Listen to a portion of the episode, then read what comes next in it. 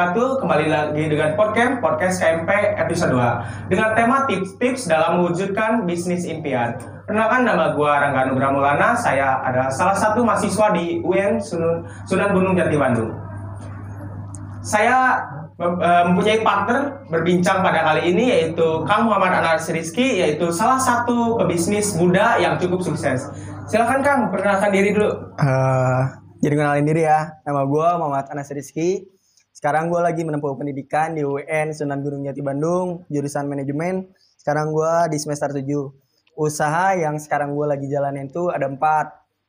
Yang pertama tuh adalah usaha uh, Boys Don't Cry, yaitu yeah. usaha di bidang fashion.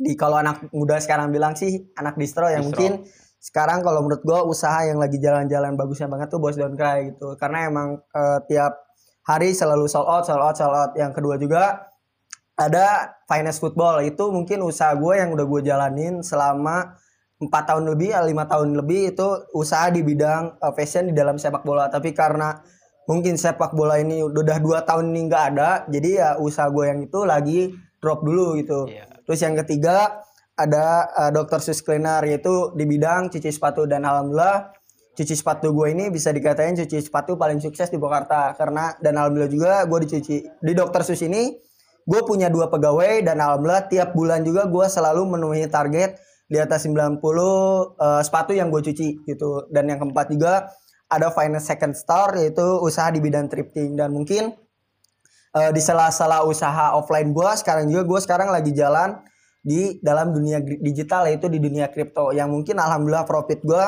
selama uh, tiga bulan ini gue main kripto di angka sampai dua digit. Dan alhamdulillah itu. Dalam gue main dunia kripto. Kalau akhirnya pas uh, awal memulai bisnis apa tuh yang diperhatikan untuk bisnis itu agar tetap sukses gitu? Kalau menurut gue awal awal yang kalau misalkan lu pengen ngedirin usaha lu, yeah. yang pertama tuh adalah mental. Dalam arti mental ini tuh lu siap nggak usaha lu gagal, usaha lu nggak laku, usaha lu bangkrut atau kayak gimana. Yang kedua tuh lu harus harus ngejalanin sesuai fashion lu. Percuma kalau misalkan lu usaha tapi nggak ngejalanin sesuai fashion lu gitu. Jadi kalau lu misalkan gagal, lu bisa bangkit, lu bisa lakuin inovasi-inovasi baru. Terus yang ketiga, lu sebagai generasi Z, sekarang udah bukan lagi generasi milenial lah. Generasi Z, lu harus punya ide-ide kreatif gitu. Kalau misalkan lu punya modal doang, modal tuh kan dalam jangkauannya luas. Yeah. Bisa uang, bisa privilege, bisa dan lain-lain gitu kan lu harus bisa lu jangan bermodalkan hanya uang sekarang us zaman sekarang usaha tanpa uang pun bisa lu bisa nah, ya. jadi dropship terus lu bikin marketplace dan lain-lain gitu. Kalau menurut gua sih mental terus juga pengalaman lu sama lu harus jadi orang yang mungkin lu jadi orang bodoh. Dalam arti bodoh lu mau belajar. Usaha gue di bidang passionnya gue jalanin. Kenapa gue gagal? Belajar lagi belajar lagi. Gitu. Terus usaha tuh lu siap nggak ngilangin salah satu uh, pekerjaan yang lu laku, lakuin sehari-hari. Karena dalam kehidupan, dalam yang gue denger Raditya Dika pernah ngomong, gak ada orang yang sukses dalam dua dalam dua dalam dua kehidupan gak ya, ada. Benar. Dia harus mengorbankan salah satunya. Gitu. Berarti kalau kita ingin memulai bisnis, kita harus siap mental. Bagaimana menurut Akang untuk melatih mental kita agar tetap kuat uh, jika usaha kita sedang drop atau sedang mau bangkrut lah gitu. gitu. Kalau menurut gue sih usaha tuh apa yang tadi gue bilang, usaha tuh lakuin apa passion lu. Yeah. Dulu juga gue pernah ketipu uh, itu sekitar dua tahun eh tiga tahun yang lalu tuh gue pernah ketipu sekitar sampai 10 juta lebih. Itu tapi ya gue bangkit lagi, gue bangun lagi karena lu usaha jalani sesuai passion lu, sesuai hobi lu. Kalau misalkan lu ngejalanin usaha kerja lu sesuai passion lu, lu mau rezeki segimanapun pasti lu jalanin dengan oke okay, gitu. Jadi kalau bisa sebisa mungkin lu lak, uh, lu buka usaha tuh sesuai passion lu. Kalau misalkan ibarat lu lu masuk prodi matematika nih, yeah. tapi lu nggak suka matematika, percuma kan? Sama aja bong. Lu mau sebelajar gimana pun lu tetap nggak masuk, karena itu bukan passion lu. Karena lu lihat aja orang-orang yang sukses di dalam dunia berwirausaha itu dia ngelakuin uh, sesuai passion dia gitu. Seperti contoh ada uh, Aji Handoko, dia pemilik sepatu kompas atau mungkin Mohan Nazian pemilik time insomnia karena dia tahu cara uh, passion dia di dunia streetwear atau mungkin dia suka basket dan lain-lain jadi dia aplikasiin gitu. Untuk uh, orang yang memulai bisnis itu dia harus melihat ke pemasarannya atau dia harus memaksimalkan di produksinya seperti itu Maksudnya gimana? Maksudnya gimana? Ya kita kan ingin memulai bisnis nih. Ya. Saya ingin memulai bisnis. Eh, saya pertamanya harus memperhatikan pemasaran atau produksi begitu kan. Kalau menurut gua ya sekarang eh, kalau misalkan gitu lu lihat dulu lu punya modal apa enggak. Percuma kalau misalkan lu punya modal apa yang mau diproduksi gitu. Ya, benar gitu. Kalau misalkan sekarang kan kalau misalkan em, eh, dengan bermodalkan uang seadanya dulu, ya lu maksimalin dulu pemasaran dengan cara lu bikin kan lu sekarang udah punya pasti pada punya smartphone dong. Benar. Lu gunain smartphone lu bisa edit-edit belajar sendiri terus lu upload di dalam marketplace biar dagangan lu yang asalnya cuma dua gimana caranya nih? Gimana caranya lu bisa jadi empat? Gimana caranya lagi lu bisa lah jadi lima gitu. Lu jangan berpikiran dulu pengen yang langsung gede, nggak ada gitu usaha kalau misalkan orang ada yang ngomong saya usaha dari nol emang bener dari nol tapi lu lihat dulu latar belakang dia yang bisa langsung gede atau, Ya, atau mungkin siap. karena dia banyak uang bisa Benar. jadi langsung itu tapi lu lihat yang bener-bener dari nol gitu gitu jadi nikmati prosesnya kalau misalkan lu punya dua ya lu jalanin dulu dengan sabar dengan nikmati proses gitu nggak bisa langsung lu mikirkan produksi gue pengen banyak produksi nggak bisa Kalau dari pandangan Akang sendiri, seorang pebisnis itu mempunyai banyak bisnis itu dianjurkan apa tidak gitu kan? Kalau menurut gua sih, kalau saran dari gua, lu mendingan fokus dulu satu. Kalau misalkan satu lu udah sukses, baru lu buka usaha yang lain gitu.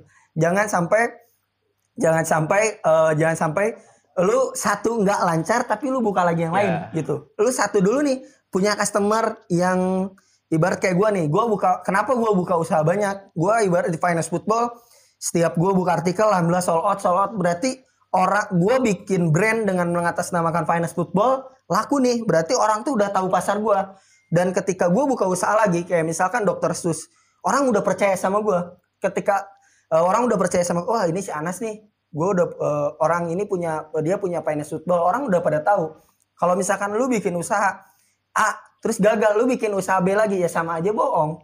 Gitu. Mendingan lu optimalin dulu di usaha lu yang A baru nanti ke usaha lu yang B. Ya, gitu. Sekiranya emang profit lu emang udah oke baru buka lagi. Dan ingat apa yang tadi pertama gue bilang, lu siap nggak kalau misalkan lu bikin usaha yang banyak atau mungkin kayak eh, mungkin lu bikin nanti bisa bikin grup, ya lu bisa nggak nge- ngebagi waktu lu gitu.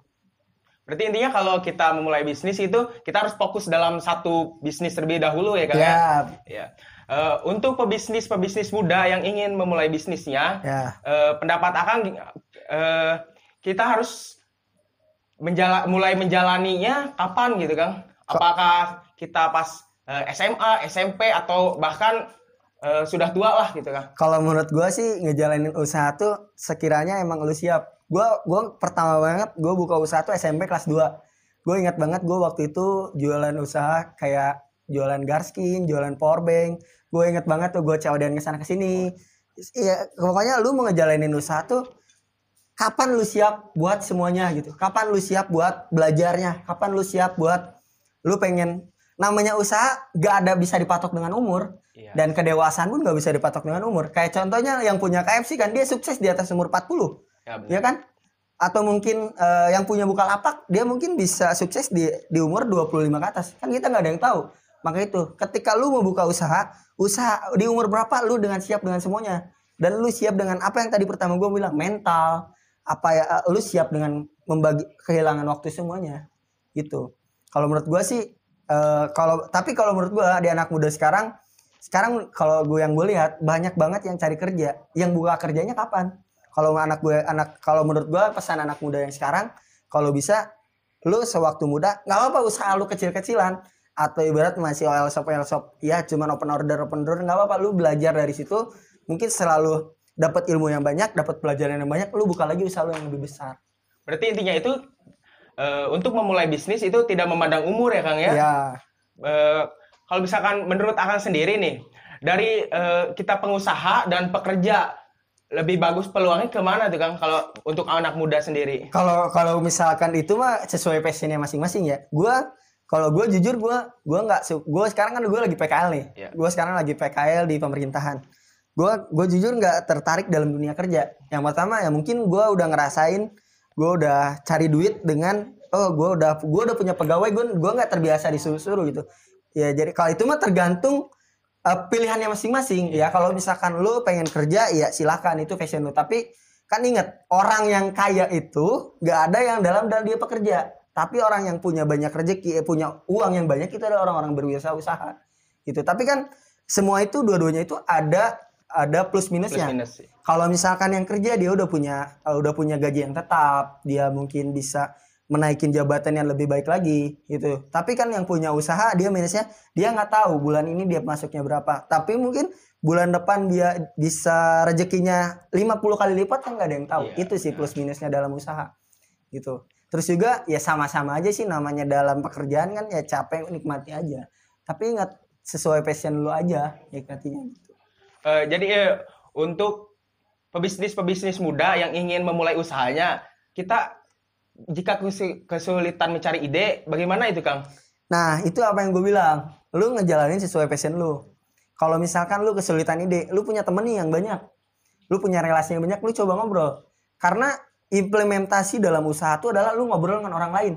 Lu ngobrol, gua ngobrol, gua ngobrol juga nih sama temen gue yang usaha di bidang fashion. Gua ngedilin Bos Don't Cry, gue bisa ngendorse eh, dengan model yang ibarat lumayan mahal. Iya benar. itu juga gue ngobrol lu sama orang lain. Gimana caranya nih lu biar sampai lu di marketplace lu laku terus sampai bisa jadi star seller. Gue ngobrol. Karena itu karena kan ketika lu ngejalanin sesuai dengan passion lu lu mau ngobrol A sampai jet ke orang di mana pun lu pasti ngejalanin dengan santai dengan enjoy. Gitu. Kalau bisa ya lu jalanin dengan sesuai passion lu. Jadi ketika lu mencari ilmu lu gagal lu gampang jadi. Jadi gua ngejalanin dengan relax dengan nyantai happy. Kalau misalkan nggak ngejalanin sesuai dengan passion lu dibawa ribet pusing ada stres gila nanti lu. Untuk pebisnis muda nih Kang ya, yang baru saja memulai bisnisnya, apakah harus kita langsung drop barang banyak, apa kecil-kecilan saja terlebih dahulu Kang? kalau menurut gua sih ya dari dari kecil dulu aja gitu. Jangan langsung tiba-tiba gede. Karena lu misalkan langsung nih buka toko langsung lu buka ini lu nggak akan laku. Karena ibarat brand image lu tuh siapa? Kecuali kalau misalkan lu artis lu misalkan artis nih buka buka buka buka produk minuman makanan lu pasti banyak yang mau. Tapi Iya. kalau misalkan lu buka buka toko langsung eh, buka toko terus lu bu- langsung ini ya siapa yang mau beli? Emang siapa lu? Gua nggak tahu brand lu kalau bisa ketika nanti lu buka nanti awal mau buka usaha lu bikin brand image lu dulu terus juga lu eh, pemasaran lu dulu terus lu promosi promosi lu dulu. Jadi sebelum lu mulai itu kan lu promosi promosi usaha lu dulu jadi biar ditahu orang gitu. Sebisa mungkin lu ditahu orang lu kan sekarang promosi bisa dari lu lewat dari temen ke temen. Jangan nyetok dulu yang banyak tapi cara pemasaran lu dulu gitu karena sekarang kan lu eh, apa usaha mau stok apa pun banyak kalau lu misalkan nggak bisa pemasaran orang nggak tahu percuma gitu sekarang kalau menurut gua ada di, di kalau misalkan di kota-kota besar ya sekarang Iya. yang gue lihat gua ngobrol sama teman-teman gua dia rumah makannya di dalam gang tapi dia itu laku karena dia udah punya nama Iya benar. Iya gitu. Beda kalau misalkan lu di dalam gang, siapa yang mau beli? Iya ya. Itu dalam perbedaannya. Gitu dalam itu. Berarti eh, intinya itu kalau ingin memulai bisnis kita harus menc- eh, mencari pasar ya, Kang, ya. Ya, dan harus mempunyai nama ya Kang ya. bukan nama juga sih. Jadi bukan nama jatuhnya. Jadi lu harus lu harus pemasaran ini biar tahu nih lu tuh eh, brand lu tuh misalkan Ada lu, gitu ya. lu mau brand lu eh, misalkan lu mau brand baju nih. Ya brand baju lu tuh wah menarik orang pada beli gitu kan kalau misalkan lu desain menarik terus bahan bagus tapi kan orang nggak pada tahu lu siapa Iya. gitu jadi kalau sebisa mungkin lu pemasaran dengan oke dulu terus lu promosi dari satu sama lain baru jadi biar orang tuh pada tahu Oke, eh, kita stop dulu Kang ya. Ya. Kita lanjut pada episode kedua.